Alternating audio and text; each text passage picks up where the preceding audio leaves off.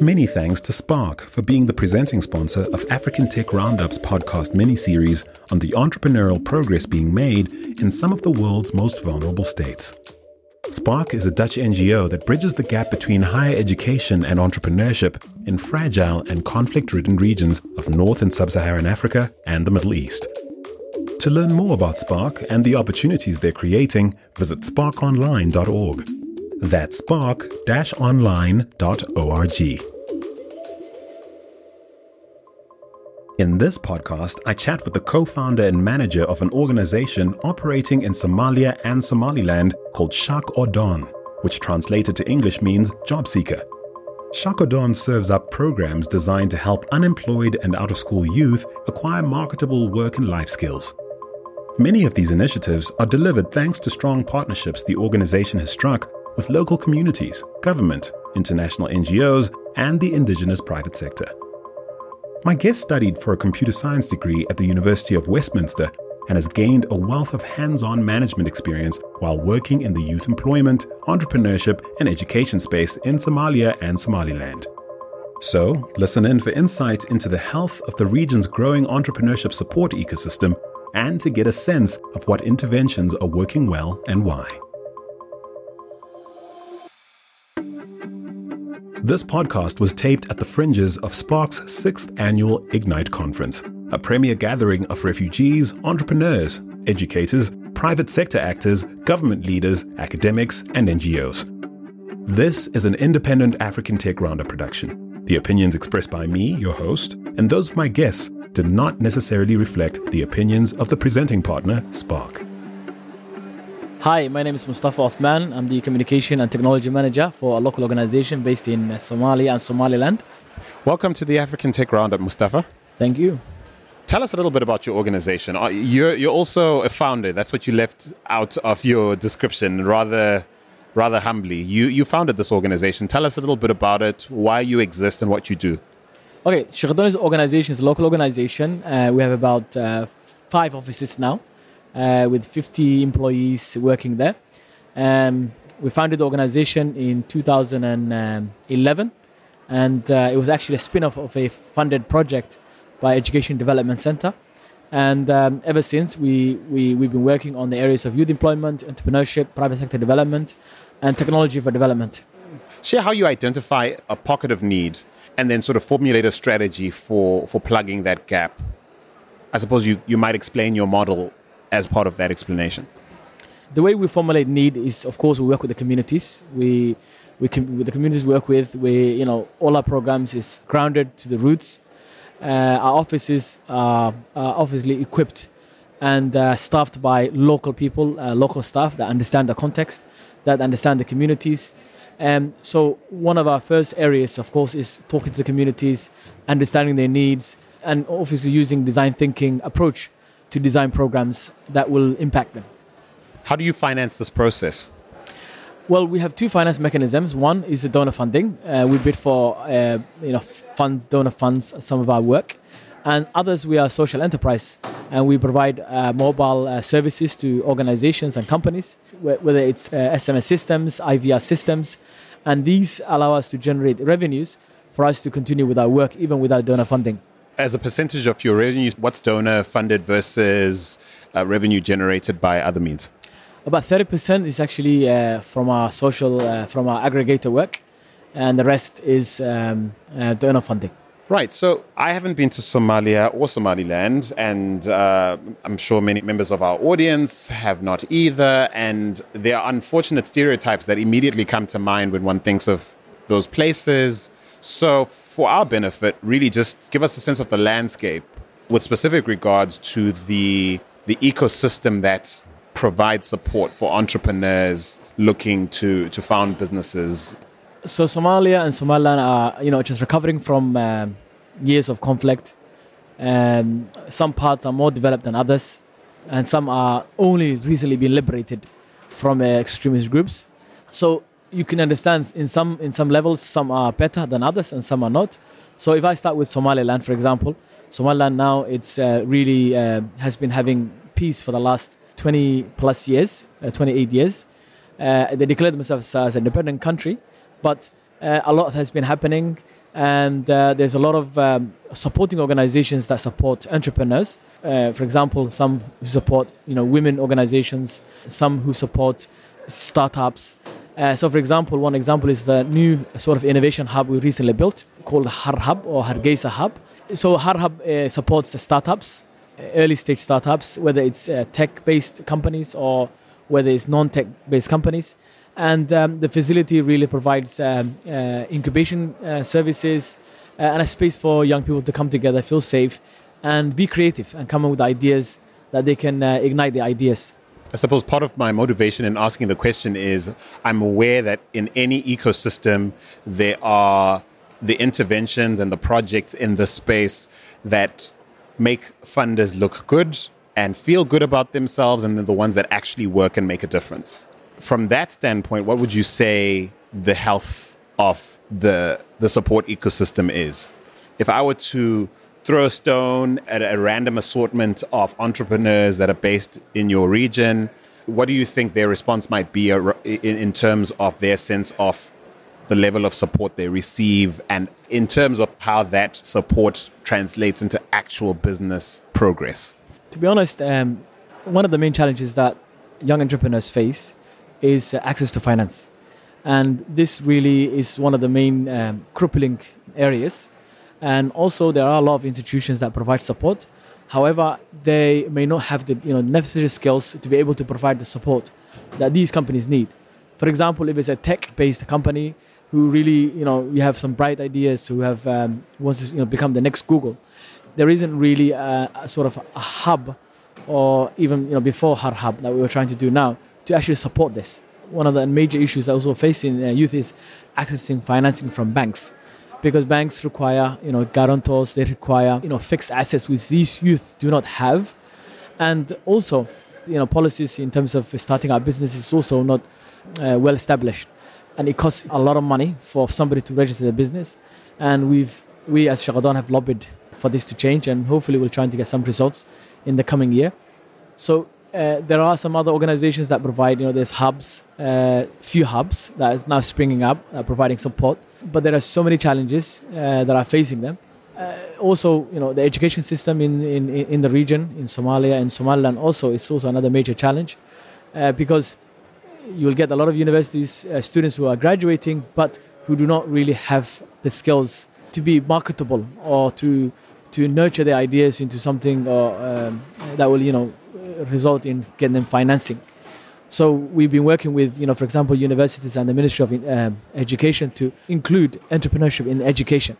And uh, now some change has happened, and some universities are now adding that into their um, into their work. So, what do you consider your primary mission as an organization, given that landscape? Our primary mission really is to to nurture these entrepreneurs. And by that, what do you what do you mean nurture? And how how early are these entrepreneurs? Are you trying to um, help them prepare for a world beyond the borders of Somalia and Somaliland? Are you trying to catch them younger than even high school age? What does nurture mean in, in your context? So for us, okay, how we're different from other organizations and other and other institutions is that we really focus on people who have ideas, but who may not have the right uh, resources. Number one, and secondly, the skills to make it happen.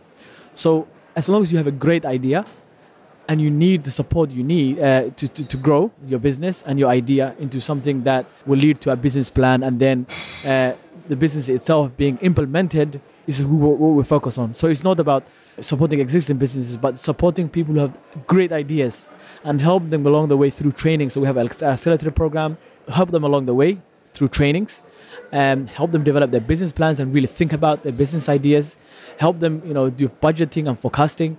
And then once done, helping them gain funding, whether it's through loans or grants or crowdfunding. So you've referenced uh, in passing public-private partnerships. You've spoken about lobbying government to enact policies that promote your mission as an organization. There are other innovation architects like you in other parts of the world, certainly on the continent, but perhaps elsewhere, who are trying to crack this whole public-private partnership thing. Um, so reflect on your own experience and give them some tips. Okay, so through this, uh, through our programs, uh, we've seen a lot of uh, successes. Um, number one, uh, you know, universities now including entrepreneurship as part of their curricula. We've seen um, more attention from the government in supporting young people to become entrepreneurs. So, for example, Somaliland government has now uh, announced a youth fund, which they are now planning to put between 200 to a million dollars uh, of funding in there to support uh, startups. We've also been talking to the Ministry of uh, Commerce about, you know, easing the fees that the young entrepreneurs uh, have to pay to be able to register their business. And now, you know, we're, we're working with them to see how that can, can be done. I also heard of one of the biggest banks in Somalia starting an innovation fund. Is that correct? Yes, uh, it's a bank called um, Premier Bank, uh, which only very recently, you know, announced a new fund for youth, a million dollar fund, which is really, really good. We don't have much details on this yet, but they've really only recently announced it, which is, is a really good um, step. So, give me a sneak peek at your playbook at engaging government, at making the phone calls or the, the overtures towards towards business or, or grant funding organizations. How are you engineering your engagement in this regard and you know share in a way that might help other people learn from your experience? Well, the key to this is uh, I think for us we've been in the in the business for, for now for over eight years. Over the eight years, we've been uh, people have you know came to learn our quality of work They've come to know you know our genuinity and our expertise and appreciate that. So uh, governments will, will listen when you when they know what you're talking about. Uh, private sector companies and you know institutions um, that may you know fund or sponsor specific programs will listen because they know of your quality of your work. So one of the key successes is actually uh, your your quality. You have to emphasize because you see a lot of organizations may just chase the money, where others actually build expertise on one sector and focus on that sector to ensure that they, they, they are supporting and being impactful in that sector. And this, I think, one of the one of our key areas is that. Secondly, um, most of our staff are experts. So uh, we have um, staff who have been working with us and working in this sector for like 15 years, 10 years, who are really experts in what they are doing. And um, again, this also builds trust with, with banks and other institutions because once we refer people to them to, to finance, they, they know that they've gone through a very stringent process and that uh, they are you know, likely not to fail. So these are some of the ways we're trying to do this. And also uh, good relationships with, with whether it's the government and whether it's the financial institutions and our donors. And also, um, in terms of donors, donors uh, love, love, of course, success.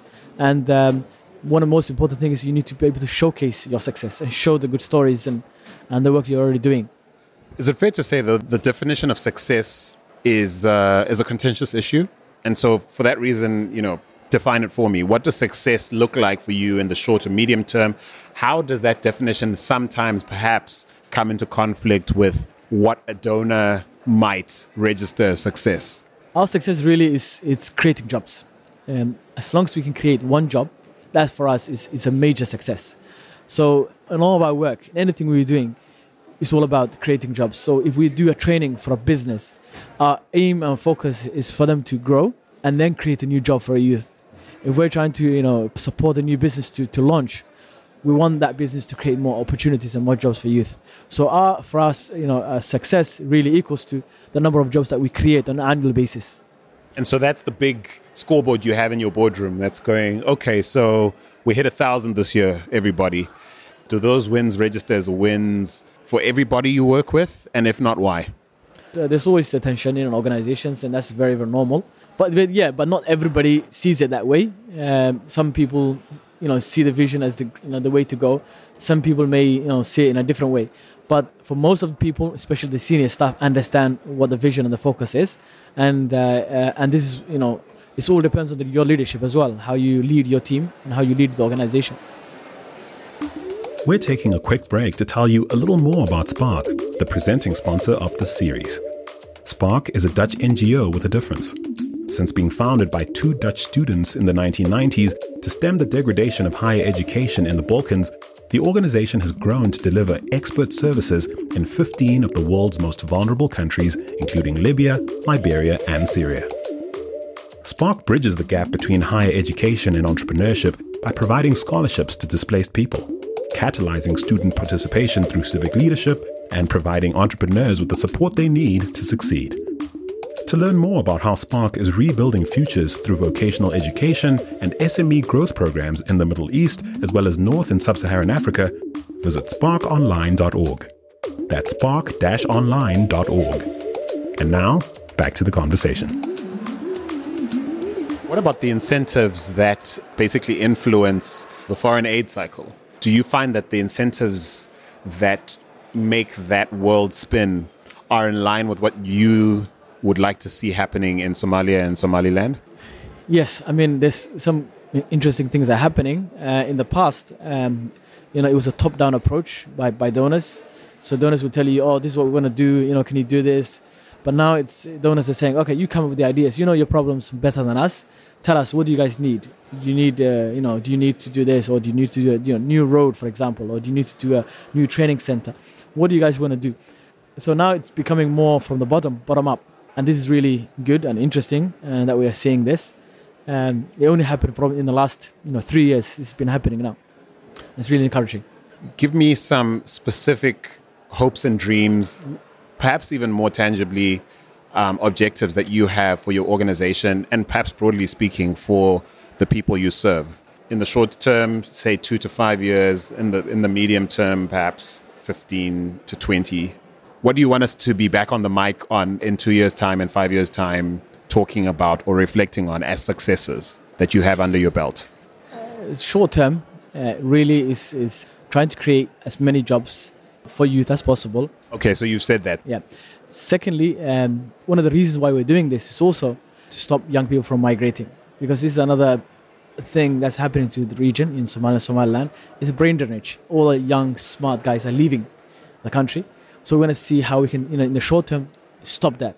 Show that there's opportunities. Show that there's ways of these youth can make it in their country without going abroad and, and you know uh, trying to um, uh, migrate to other countries in the short term, we also want to see uh, the country's economy to grow. We want to see more stronger companies that can absorb more more youth into employment. In the long run, as an organization, we want to create a fund, a youth a youth startup fund, which really is to support, you know, very early idea stage startups, support them, guide them along the way, and help them to um, get financing because they cannot get it from anywhere else, and uh, also to support those that would not, you know, you don't, who don't have rich uncles, who are, you know, living in informal settlements, who may not um, have access to an uncle that has assets or, or, or he's a guarantor. So supporting that, so creating a fund is really our long-term. So our long-term vision is to do that, maybe like a million-dollar fund. We want the hub that we've recently built, uh, Hargeisa Hub or Har Hub, to continue to support much greater numbers of, of entrepreneurs and you know trying to create the new you know the next Google, the next Facebook, to hopefully come up from from Somalia and Somaliland. So I'm going to push back on something before I ask you the final question. You mentioned, you know, you want to stop this brain drain and incentivize people to stay home and, and make the country work. I guess there's a side of me that feels some kind of way about that in the sense that when a country does well, it becomes part of what's going on in the world. And we all become sort of global citizens and this issue of sort of brain drain or talent flight or whatever you call it becomes far less of an issue when things work. And I suppose there's a side of me that's also a bit skeptical because there's clearly an agenda in developed parts of the world to prevent refugees from making their way to Europe and the Americas and wherever they're not wanted. So there seems to be this desperate scramble to ensure that everyone's happy and stays home, which again has its benefits and you can argue positively in that direction. But I, I'm looking for words to to sort of wrap this up in a in a nice nutshell. But there it is. To be honest with you, um, for me, brain drainage is one of the sort of uh, destroyers of, of, of I, I, believe in of any country, because if, if all your smart people are, are you know migrating and leaving your country, um, that means you will you know your doctors will not be there um, therefore, the citizen will be dissatisfied with the health system. Your lawyers will leave. Um, therefore, they will be dis- you know, dissatisfied with the legal system and the justice system in the region. Uh, though your best uh, politicians will no longer be there and probably you know going to other places to uh, to work, and therefore you're going to get these um, uh, people who may not be you know fit for office uh, that will fill these positions. for me, I really, really believe that keeping these people in the country is, is for the for the greater good. It may be a selfish thing for the country, for maybe a selfish thing for uh, uh, in terms of individual individually level, but it's good for the country because you you keep these people, you give them opportunities, you let them stay, and you let them flourish, and this will contribute to the growth of the country and the region. Fair enough. Final question. There are some ideas people have about the role technology plays in a place like Somalia and Somaliland. Uh, the idea that perhaps if everyone had a smartphone in their hand, you know, things would be awesome. Or if internet access was just widespread and inexpensive, you know, lives would be changed. And I'm, I'm not trying to diminish the, the impact of, you know, those two things necessarily, but give us an idea of the technologies that are trending in your region and why. And they don't necessarily have to be high tech. Okay, what's trending in technology in, in Somalia and Somaliland really is, you know, social media like Facebook, uh, WhatsApp, especially WhatsApp groups. Especially WhatsApp groups, more interestingly, is uh, now being used by older people to, to, to raise funds for specific community causes, where there's, um, you know, a, new school being rehabilitated. So they set up a WhatsApp group to do that. Um, the more younger generations, they're using, you know, Facebook, they're using um, uh, more recently Snapchats, uh, Instagram, and that kind of stuff. Um, in terms of uh, other sort of technologies that's been used, it's, it's, it's really the phone. So people like to talk. So we have really cheap uh, calling rates uh, in the region. So, you know, for example, Telesom is the largest telecommunication company, followed by Somtel. And um, although these two companies do not interact and they don't have interconnection, people can only talk to you know, Telesom to Telesom or Somtel to Somtel. But our internet in, in urban in urban areas is extremely fast. It's really really good. Um, but when you go to rural uh, areas, it's almost non-existent. That's when then you know when I work, for example, SMS and IVR systems, which are all technologies, come really really handy because you don't need you know you don't need um, uh, internet to be able to operate this. Uh, and in some places like uh, in South Central Somalia, internet has been banned by extremist groups. So people only result in using just a simple mobile phone to be able to you know connect, to be able to call uh, and text. So yeah, so these things are what's trending, and and more recently we're seeing you know mobile apps that uh, you know s- similar to Uber. Um, that you know you can use to, to get your, your, your ride for your taxi. I want to I want to give a shout out to Delivery. All the guys and gals are working hard um, to to deliver food out there, man. We see you, fam. Yeah, so our friend Dek, his name is Dek. Uh, he's he set up a, a, a new, very innovative um, food delivery company called Gulivery, uh, which basically means gu means uh, it's, just, it's for for house, and then livery is a delivery. So it's mixing Somali and English. But it started in Somaliland. Uh, See, I didn't even pronounce it right. I said Gulivery. It's Gulivery. Yes, we see you, Dick. yeah. So he started in Somaliland and he did a great job. Um, I think he's still functioning there, and now he's moved to you know bigger market in, in Mogadishu and South Central Somalia, and I think he's doing very well. But there's new other ones that have also uh, you know came up called Safari. I think Safari is a new one that I know of that's uh, about to be launched in, in Somaliland. So this on-demand economy trend is is starting to infiltrate. Absolutely, yes, and and and there's so many other ideas that are coming up now there's even uh, event management applications that's now been talked of by one of our one of our um, colleagues. Young people are now you know turning into you know creating mobile apps. It's also uh, uh, actually an app which Shaqodoon is also uh, supporting through the Hargeisa Hub, uh, which we worked with Microsoft on, which is also uh, developing a, um, a, a university taxi application called um, Triffy. It's a very interesting, tool, and there's also a new app it's also being started. So, are you mentioning things that are like really making headway in, into mainstream culture, or are these just good ideas that are floating around? If I came to Mogadishu, if I went to Somaliland, would people know what I'm talking about if I name these guys? These guys are now only just you know really starting up. They only recently been awarded the uh, funds to actually start up their businesses, um, and they're doing some amazing stuff. There's also a new blood uh, bank application. Uh, they have a very very interesting story, but it's the first sort of blood mobile app that has been done in the region, in, in, Som- in Somalia and Somaliland. Um, so these are, at the moment, they are just starting up. They're startups just starting up, and we, we expect them to be growing much faster.